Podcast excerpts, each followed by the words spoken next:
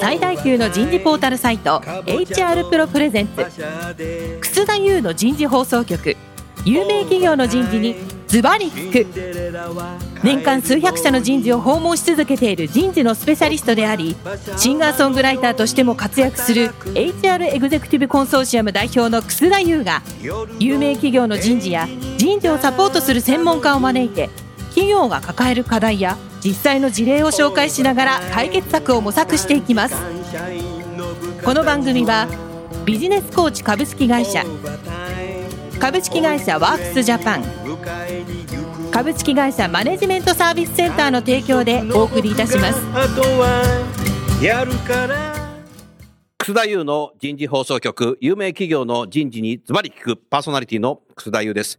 えー今日も先週、先々週に引き続き、東京汐留のパナソニック株式会社、コネクティッドソリューションズ社16階の会議室から番組をお送りいたします。今日のテーマは、社員をどう自律させるかになります。早速ゲストの方をご紹介いたしましょう。パナソニック株式会社コネクティッドソリューションズ社常務人事総務担当人事センター所長大橋智香さんです。大橋さんどうぞよろしくお願いします。よろしくお願いします。続きまして、日本航空株式会社執行役員人材本部長、小田拓也さんです。小田さん、今日もどうぞよろしくお願いします。はい、よろしくお願いいたします。最後に、ビジネスコーチ株式会社、統括パートナーエグゼクティブコーチの久野正人さんです。久野さん、どうぞよろしくお願いします。はい、よろしくお願いします。さあ、自立。小田さん、いかがですか？社員をどう自立させるか。はい、もうこれはまさに今我々取り組んでいるテーマ、ドンピシャのテードンマピシャのテーマ、はいお。話しください。まあ、自立しろって言っても自立する人はいませんので、おおっしゃる通りだえね。うん。ーじゃあどうすんだと。いうことでいろいろ考えました。うんで、まあ自立を阻むものがなんだっていう視点と、自立を阻むものはなんだ、という視点と、もう一つは、じゃあ自立させるための行動というか経験をどうさせるか。なるほど。っていうことですね。ちょっと一つお話ししたいのは、経験をどうさせるか。はいっていうことで、えっと、昨年からですね、ちょっとこんなことを始めました。うんあの、我々グループ3万5千人いるんですけども。3万5千人いらっしゃる。えーいろんな会社の方いるんですけど、その中からですね、うんなんかやってみたい人っていうのをですね、手を挙げてもらいました。はい。で、これなんかやってみたい人っていうのはですね、あの、クロッシングメンターという制度を作ったんですけども、はいリーダーを一人決めて、うんまあその下に4、5人のチームを組んで、これがワンチームですね。うんうんで、このワンチームで半年間、うん何でもいいから活動しなさいと。おで、活動は仕事に関係ないところで全く構わない。え、そうなんだ。で、やってくださいと。はい。で、そこの中で成果も求めませんと。おえで、6ヶ月経ったらうん発表してくださいと。うん。こういうのを実は昨年から始めてみました。うん。で、昨年15チーム、15今年が19チーお、ム増えてるね。やって、あの、地方も展開をしましたので、やってみました。おで、まあ、これが面白くてですね、まあ、いろんなチームがいろんなことやってるんですけども、やっぱり、外を見るっていうところがどのチームもやっぱテーマになっていて、なるほど。まあ、外の人の話を聞く。まあ、これいろんなテーマで聞いたりしてるんですけども、そこから気づきを得て自分たちに何ができるんだ、みたいなことで、うん。うん。あの、成果を出すチームもありますし、うん。まあ、あの、聞きましたで終わってるチームもあるんですけども、うんうん。まあ、そんなことを始めて2年っていうような感じで、そういう取り組みをちょっと始めてみました。まあ、これはあの、もともと、ウーダっていう考え方が最近あの本も出てますけども、そうですね。まあそういう発想からですね、うん。やっぱりこう自律的に回す、まあウーダ的な発想で自律的になるっていう、うん。まあそういうところをあのヒントにですね、こういうことをスタートさせてみました。うん。なんか想定外なことをテーマでやってるチームもありましたか？まあ今回のチームでそうですね、面白かったのはですね、はい。機内食機内食。で機内でしか食べられないんですけども、機内食をレストランみたいにできないかって、おやってみたら、すでにもうそういうふうにやってる企業があったっていうことに気づいて。あの、池袋に某会社さんが、はい。まあ、モックアップという飛行機を模擬した席を作って、はい。フレンチのコースを出しているっていうのがあったっていうのに気づいえーそうなんだ。ええあるんですって。で、で、それで気づいて、うん。じゃあ、あの、それをひとひねり加えて何ができるんだっていうようなことでですね、うん。あの、今いろいろ考えて、で、そこから派生してですね、あの、ベジタリアンっていらっしゃいますね。うん。ベジタリアンの方ってやっぱ特別な食事をこう食べられるんですけども、ん。なかなか特殊なやつなんで、うん。用意が直前だと間に合わないとかですね、うん。そうするとフリーズドドライじゃないですけども、レトルトのベジタリアンができないかとかですね、うん。まあこんなこといろいろ考えたりとかですね、うん。してるチームがありました。なるほどで、まあ、それを今後も続けたいっていうことで、なるほど。まあ、どうなるかわかりませんけども、あのそういうことで、なんかお客様の役に立つんじゃないかとかですね。あの、一旦外を見て、やりたいと思って外見たらあったんで、またこう、戻ってきて別の形にこう、考え変わって、みたいなですね。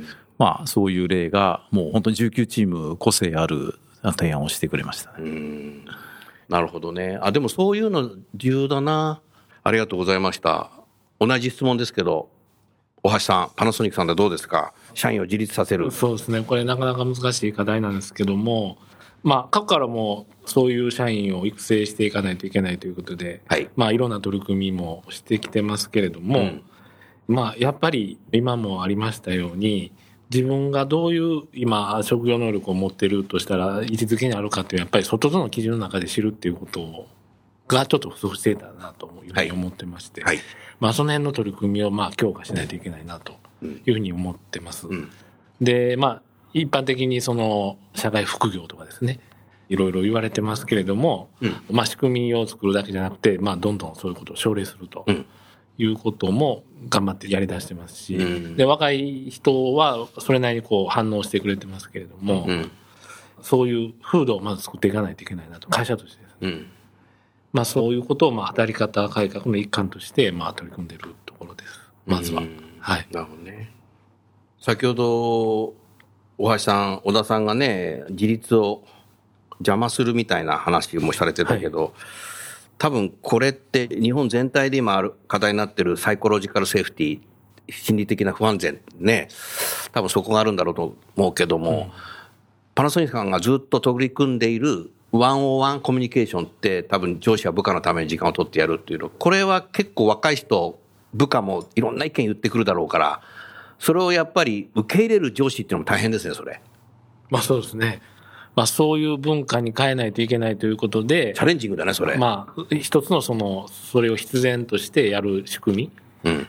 としてまあ今導入してますと。うん。ただしまあおっしゃる通り、その上司の方がまあずっと過去の価値観でなかなか変われない人もいるので、うん。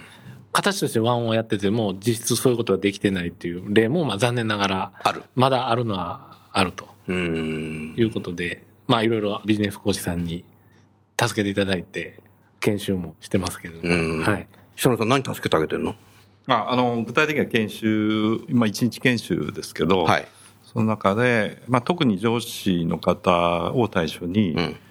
やはりそのコミュニケーションの取り方ですよね。はい。価値観かなり変わってきてますんで、うんでそういう人たちに対して、普通コミュニケーションの訓練って我々あんまりやらないやらないねで。すよね。なんかあえてそういうことに取り組むっていうことをしたことないと思うんですよ。うんで、もちろん正解はないんですけど、ただ、こういうふうにやっぱりするとはい、質のいいコミュニケーションが取れますと取れます。いう一つのスタンダードはこういうふうにが聞きあたいな。りますね。で、そこをやっぱり、まず知識として知っていただく。まず知識としてねはいうん。これ知識がないと実践できないのでおっ、しゃる通りだ。で、知識を持った上で、うんそれを今度、まあ、相手も部下のタイプによっていろいろ違いますから、確かに。まあ実践、実験して、うん。で、その中で経験値として相手のタイプに合わせるんだ。観察するってことですよね。観察するはい。うんで、その上で、こう、コミュニケーションの取り方を変えていくっていう。そうしないとですね、うんまあ自分の気持ちのいいようにコミュニケーションしちゃうわけですよね。人間は。うん。で、それでハマるケースもありますけど、まあこれだけ複雑な価値観になってくると、うんハマらないケースもうん。かなり増えてくるので、やうん。っぱその辺のところが一つスキルとして、うん。やっぱり持っておく必要があるかなと。なるほどそういうところを中心に研修させていただいて、うんただそのバックグラウンドとして、まあ本質的なところっていうんですかね。はい。その本来、そもそも目的は何なのかとか、うん。まあそういうところを、あの、もちろんベースとしてうん。スキルトレーニンうんグさせていただいてるっていう、まあそんな感じですね。なるほどね。小田さん、この社員自立させるってなると、やっぱマネージャーが大変ですね、これ。そうですね。あの、まさにコミュニケーション、そこに尽きると思いますね。あの、例えば、一つの例で申し上げると、はい先ほど、あの、社員が自律的に動く仕組みで、あの、クロッシングメンター制度っていうのを作ったって申し上げましたけども、そこに人を出すにあたってもですね、お前まだ入社2、3年だろうと、自分の仕事もしっかりできてないのにそんなことやんのかっていう人がうん稀にいたりするんですね、まだ我々も。経験してないという方多いですよね。もうそこでそういった瞬間に、その本人にとってみればもう自分がやりたいと思ったのに止められちゃったっていうともう多分もしかしたら二度とやりたいと思わないかもしれないっていう、非常にやっぱマネージャーの役割は大事で、大事ですね。実は並行してマネージャーの教育もやってる。まさにやりまして、どっちかとコミュニケーションというよりもメンタリングという形でですね、ただ我々もあの管理職たくさんいるのでですね、そうですね。まずやったのは部長級、部長級。役員級の、まあ、300人ぐらいをまずやおってー、で、まさに今継続的に、まあ、その辺をあの管理職層に広げてる。広げてるところで、そこがないとん、いくらこうやる場を作りましたと言ってもですね、結局やっぱりこう繋がっていかないっていうんですかね。うんやっぱりこういろんな意味で、こうリーダー層にやること、え一般社員層にやることでちゃんと決めて、それをつながりを持ってこう回していかないと、なるほど。というのは思っていますね。うんそういう中で本当にコミュニケーションというのはもう難しいですけど、とっても大事だと思ってます。うん。今なんかコミュニケーションについて自分の若い時どうだったのかなと思うけど、久野さん僕の20代のコミュニケーションってノミニケーションで終わってたよ。私もそうですね。多分そうですね。あ、皆さんなの？あ あ、そうなんだ。ああ。逆に今、そういう場がなかなか作れないっていうのね。あ、それもあるかもしれないね。あると思うんですよねうん。うんなるほどね。今もノミニケーションはあると思います。あ、もちろん。ええただ、他のコミュニケーションがどんどん増えてきてるので、うんまさにコミュニケーションも多様化しちゃってるのかなっていうことなので、まさに先ほどあの、久野さん言われた、こう人に合わせるじゃないですか、いろんな形のね、ことを持っとかないと。うん。なかなか自分のやり方がこうだみたいなとこだと、きっと若い人たちはうんついてこないんじゃないかなと思いますね。私は、あの、それをこう、コミュニケーションのやっぱ引き出しを多く持つ。引き出しを多く持つ。はい。別の言い方すれば、こう、武器を持つ上司として。なるほど。やっぱあの、あ、ここはティーチングでいいなとか、うんここはフィードバックが必要だとか。でもこういうケースはコーチング、まあ、つまり引き出す。なるほど相手に気づかせるとか。それをこう、使い分けるっていうんですかね。うんそういう、まあ、やっぱりスキルうんっていうのが、かなり求められてきてると思いますね。なるほどね。はい。よく聞くのは、日本の100年以上歴史のある企業の部下と上司の30分の面接で、マネージャーが25分喋ってるっていう。それ、ワンウェイコミュニケーションって言うんじゃないかなと思って。一歩通行みたいな。で、最後なんかあるって、ないよねみたいな。なんか、意外と笑ってらっしゃるけど、それすごく多い。まあ、一般的には多いと思いますね、今でも。はい。多いですよね。うん。だから、あえてワンワンっていうのは、そういう時間ではなくて、うん。部下の方にたくさん喋ってもらう。うん。やっぱりあの、どうしてもポジション上下だと、うん。まあ50%、50%で話しても、力関係でうん上司の方が強くなっちゃいますよね。うん。だから、ワンワンなんかでやられてるのは、おそらく70%ぐらい部下にたくさん話させてください。それでやっと半分半分ぐらいのの、意識こう、になると思い力関係、そんな感じになると思うんですね。やっぱでもそれ訓練していけばできるようになる。あ、できる武器も増えてくね。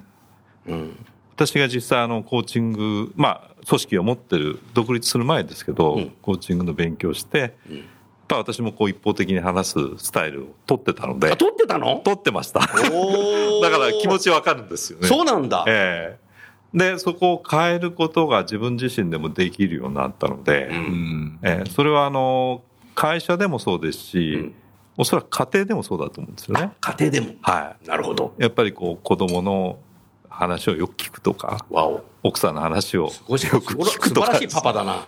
ああの、最初からそうなってたわけじゃないですよ。あ最初はできなかったええできなかったんですけおどー、そこをやっぱ変えることで、上司部下、家庭であっても、やっぱ人間対人間なので、やっぱこう共感領域っていうんですかね、こうお互い分かり合える部分っていうのが、やっぱ聞くことで増えてくるっていう、それはあると思いますね。うん。で、どうぞ。えーはい。あのーその前提として、やっぱりその上司の方が変わらないといけないなというのを強く最近感じるんですけど、はい。その前提はやっぱりその、なんて言うんでしょうね、上司自身が、例えばそのポジションパワーでマネジメントするとか、ん。まあ権限でマネジメントするとか、うん。それに、まあ、慣れているというか当たり前というか、うん。で、それを取っ払った時に、うん何でマネジメントしていくのかとはい。いうところを、まあ、真剣に考えないといけないと思うんですよね。うん。で、その手段がコミュニケーションであって、当然その仕事のマネジメントしないといけないんですけど、組織パワーとか権力とか、そうではなくて部下のそのいろんな能力を引き出すことによって、いかに全体の価値を上げていくかということに意識を本質的に変えられるかどうか。うんこれは難しいと思うんですよね。本当に。うんおっしゃる通りだその方が楽やから。うん。でもそうじゃないとあかんっていうことをどんだけ入り口のところで分かってもらえるかっていうのはすごい大事だなと。うんはい。久野さん、緊急時はそういうパワーのあるリーダーシップのはっきりいいですよね。ええそうですね。緊急時はね、あのわ、地震だみたいな。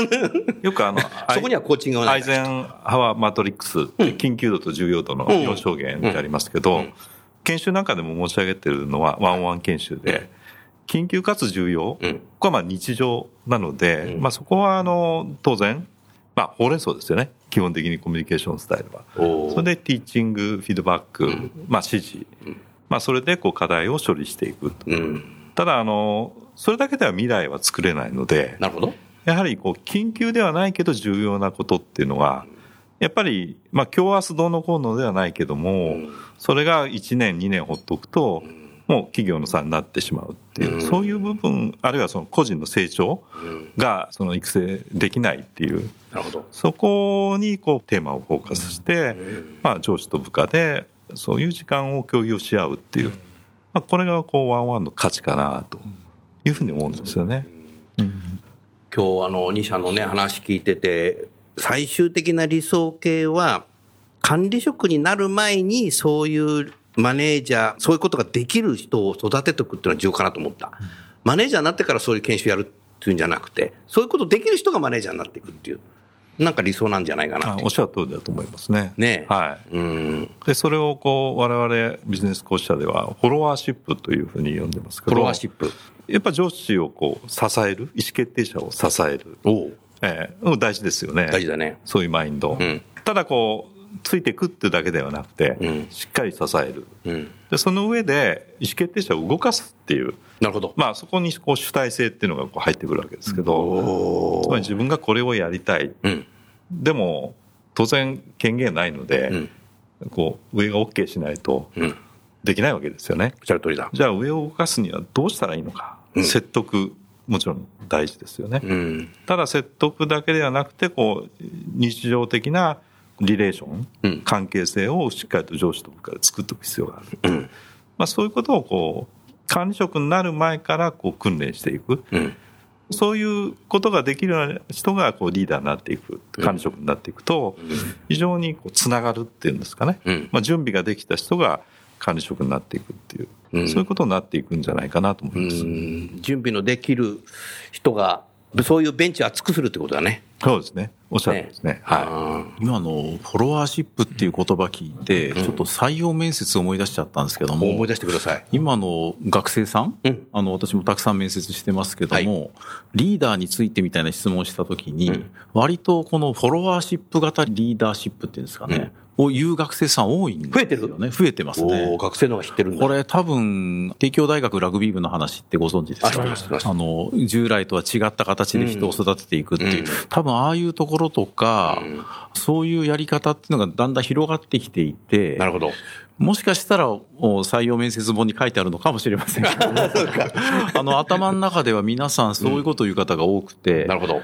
となると、まあ、それを本当にどう、こう、企業の中でね、それを結びつけていくのかっていうところを、こう、やっぱ作っていくっていうのはとっても大事なんだなっていう気がしましたね。そうですね。こういきなり管理職になって、じゃあリーダーシップ発揮しろよって、こう言われても困るわけですよ。おっしゃる通りだね。やっぱこう、そのステップきちっと踏んでん。いく必要があるし、管理職でなくても後輩が入ってくるとかですね、そこでリーダーシップ的なものを発揮する必要もありますし、あるし。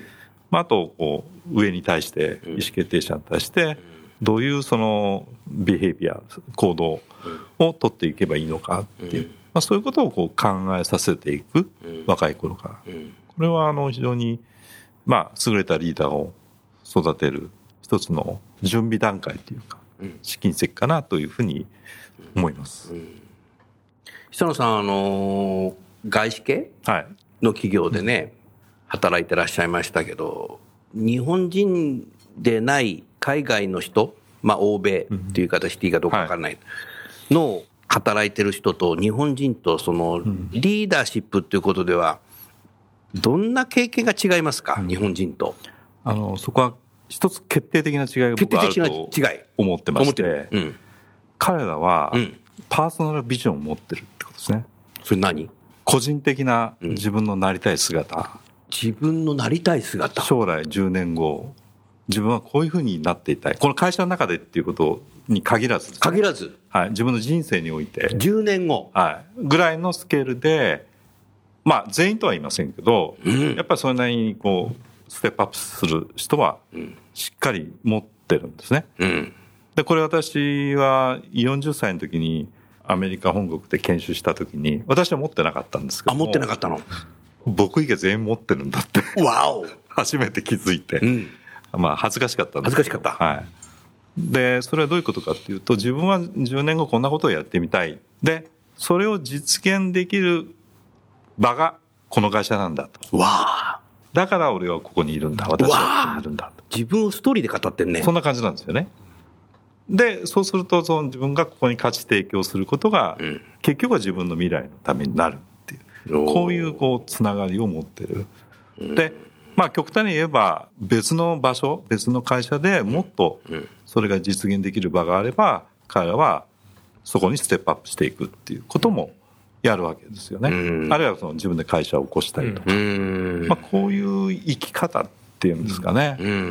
うん。で、それがこう、まあ、こう自立っていうのはありますけども、それはやっぱ学生時代からそういう、あの、もちろん、あの、大人になってからではなくて、もう学生時代からそういう、こう、訓練、訓練というか、そういう問いかけうんを先生からされ、あなたどう生きたいのみたいななるほど。こととかですね。うん。えただ、大きくはそう感じてますけど、最近の若いね、うん。学生さん、また入ってこられる方は、うんあの僕らの時は本当にそういうふうに、パーソナルビジョンなんかあまり持ってなかったんですけど、うん。持ってる方多いですね。今ね。若い日本人の方でもちろん。うん。だから逆に言うと、その会社の方がう、んそういう人たちに答えないといけないと。うんで、答えられる企業が、こう、生き残っていくと言いますかね。そういう感じですね、今。はい。うん。かなりジェネレーションのギャップがあると思います。うんはい。難しいチャレンジだね、それね。あ今の話聞いて、まさに会社入ってもしなくしちゃってるとすれば、やっぱ会社の責任ってあるんじゃないかなって今聞いてて思いましたね。多分、会社入って一旦落ち着いて、多分自分のやりたいことってね、その会社選んだわけだから多分あるわけですよね。うん。まあそれをこう実現させてあげることが、自分がこう考えることにつながっていくみたいなね。それがもしかしたら違う仕事で、はい、なんか人事が決めた人事異動ですよって言われた瞬間に、もしかしたら、だんだんそういう気持ちが慣れていって、まあ人事異動は3年に一遍来るもんだ、みたいな感じになっちゃうと、こう自分の思いは置いといて、受け身になっちゃうね。で、仕事をしっかりやればいいんだ、みたいにうん。なっちゃったりしないかなと思って、うん。なんかそこにもヒントがありそうな気がしましたね。うん確かにやりたいこと持ってる若い人は多いですね、今。今多いですねそれを実現させるっていうのがやっぱり重要なんだろうね。していくっていうのがね。あとあの、まあ、そうは言っても会社なので、全員のそれを満たせない、それはそうですよねあるわけですよね。うん。でその時に僕は大事だなと思うのは、まあ、自分がちょっとやりたいこととはちょっとずれたうん仕事になった時に、はい。やっぱ上司として必要なのは、その、あなたのビジョンにこの仕事がどういうふうに意義を持たせられるのか、そういうところをやっぱ対話の中でしっかりうん。こう理解してもらうっていうんですかね。そういう、まあまさにそれワンオンワンなんかでうん。やれる場面だと思うんですけども、うん。そういう対話がしなされていくと、うんそのちょっと違うんだけども、あの自分の未来にこういうふうにこれは、まあ、利用できるというか価値がある、意義があるそういうふうに理解していくとかなり違ってくるんじゃないかなと思いますけどね。本人の方が、それ分かってないこともありますから。ありますからね。はい。うん重要ですね。もう昭和の時代なんかね、もう総合職なんだから、どこに配属されるか分かんないんだよ、みたいな。そうですよね、みたいな、ありましたけど。もうね ね昭、昭和じゃない、もう平成も終わったわけだから。でもこう振り返ってみるとあの時の仕事って今役立ってるよねってことって、うん多分あるある終わりだと思うんですよね皆さんね。それをこうイメージうんさせてあげるっていうんですかね、うん。そういうのはそうするとそこでパフォーマンス上げようとする、頑張ろうとする、成果上げようとしますよね。ううんん。なるほどね。それ重要ですね、小田さん。大事ですね。そこはまさに、個々人のキャリア開発っていう言葉でよく語られますけど、それって何っていう答えが今のお話なのかなっていうふうにちょっと伺ってました。うん。本当だね。久野さん、この自立についてね、はいこのお二方に何か質問がございますか？あそうです。かまたコーチングモード入る。そうですね。自立させる先に何をこう目的として自立っていうのをうん。目指してますか、まあ、自立する社員うん。を作るってこれは手段だと思うんですけど、うん。まあ、ある種の。その先にどんなことを実現したいですかっていうそこをちょっとお伺いしたいなと思いましたお大橋さんどうですか？まあ、当然人間ね、上から言われてやる仕事よりも、まあ、自ら納得をして生き生きとやった方が、当然アウトプットも上がるし、そういう意味で会社としての最終的な成果を上げるために、そういう新しいマネジメントに変えていかないといけないと。うんで、特にその構成員が昔は、まあ、一様な構成員であって、それを良しとしてあえてそうしてきたこともありますけれども、今後は新たな価値創造という意味でのその多様性の構成員をあえて、えー、施行してるわけですので、よりそういう面が重要になってきて、で、やっぱり最後はその成果かなと。まあ個人のやりがいの定着もありますけど、会社としてはそこをやらないと成果が上がらないということだと思います。なるほどね。小田さんいかがですか？あの、実はこの自立っていうことでいろいろやり始めたきっかけはですね、はいはい当時のあの、植木社長お、駅社長ね。の危機感なんです。あ、そうなの？もともと。で、おそれって何かっていうとですね、まあ、まさに一つはうん、こんだけ世の中がどんどん変わってってるのに、うんオペレーション中心の社員ばっかりだったら、ん多分この会社ダメになるじゃないかっていうシンプルな。疑問。そこが一つありました。なるほど。で、もう一つはですね、何かって言えば、まあ確かに数字とかで見ても少子高齢化とかね、まあうん AI の進歩とかいろんなことがあって、うん本当に世の中変わってるよねと。うんそうすると、我々この人間がやる仕事って何なんでしょうねっていう、こういう、こういう話になって。なるほど。まあ、。それ私が思ったことなんですけども、そうしたときに、こう、機械化っていうか AI とか RPA とかでどんどんどんどんいろんな提携業務がなくなっていくと、そうですね。我々の価値って何？っていうところになって、そうするとなんか自分で考えていかないとうん。価値って生み出せるわけないよねとうん。言われたままだったら、うん。っていう話になって、うん。で、今思ってることはうん、やっぱり、なんていうんですかね、自律的に動いた方が幸せじゃんっていう、こういう。自律的に動いた方が幸せじゃん。っていうことに今実は私は思っていて、うんまあ、こうちょっと、この2、3年で思ってることがだんだん変わってきてるんですけども、シンプルに考えると世の中どんどん変わってって、うんなんかつまんない仕事してるよりも幸せに仕事するんだったら自分が動いた方がいいじゃんって、こういうふうにこう語れたらいいなっていうふうに今思ってますね。素晴らしいな。小田さん、このラジオって、リスナーの方がね、結構メモ書いてるんですよ。今、相当な実力なメモ書いたなっていうふうに思いますよ。うん。でもそれ大切ですよね。そっちら幸せじゃんっていう。あそれ大事ですよね。大事だね究極はそこだと思うんですよね。うん。えーじ自分のこう人生が幸せになる、周りを幸せにするっていうところが、うん。うんで、今やっぱ悩んでるのは、じゃあそこに行き着いたんだけど、そこから戻って、うんじゃあ今度はまたこう手法でね、うんどういうふうにやればそうなれるんだろうって今度また戻って戻ってきてるっていう。なかなかこんな口で言うのは簡単なんですけども、うんそれを本当にどうやってこう実現していくんだってうんいうところにまた戻って、戻ってきてるえーっていう感じですね。はい。ありがとうございました。それではちょうど時間になりましたので、今日はこのぐらいにしたいと思います。ぜひ、リスナーの会社の皆さんも、どう自立させるかについてですね、社内で議論していただければいいかなという、そんなふうに思います。最後にゲストの方をご紹介して番組を終わりましょう。パナソニックの大橋さん、日本航空の小田さん、ビジネスコーチ社の久野さん、どうもありがとうございました。ありがとうございましありがとうございまたした。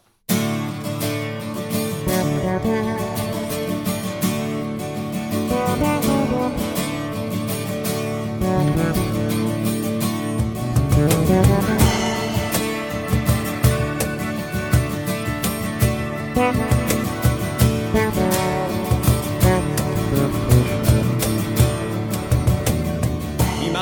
今日のお話はいかがでしたか？楠田祐の「 The Times Will Change。時代は変えられる」とともにエンディングといたします。この番組は日本最大級の人事ポータルサイト HR プロのウェブサイトからもお聞きいただくことができます。HR プロでは人事領域で役立つさまざまな情報を提供しています。ご興味がある方はぜひウェブサイトをご覧ください。この番組は人と組織の生産性を高めるビジネスコーチ株式会社。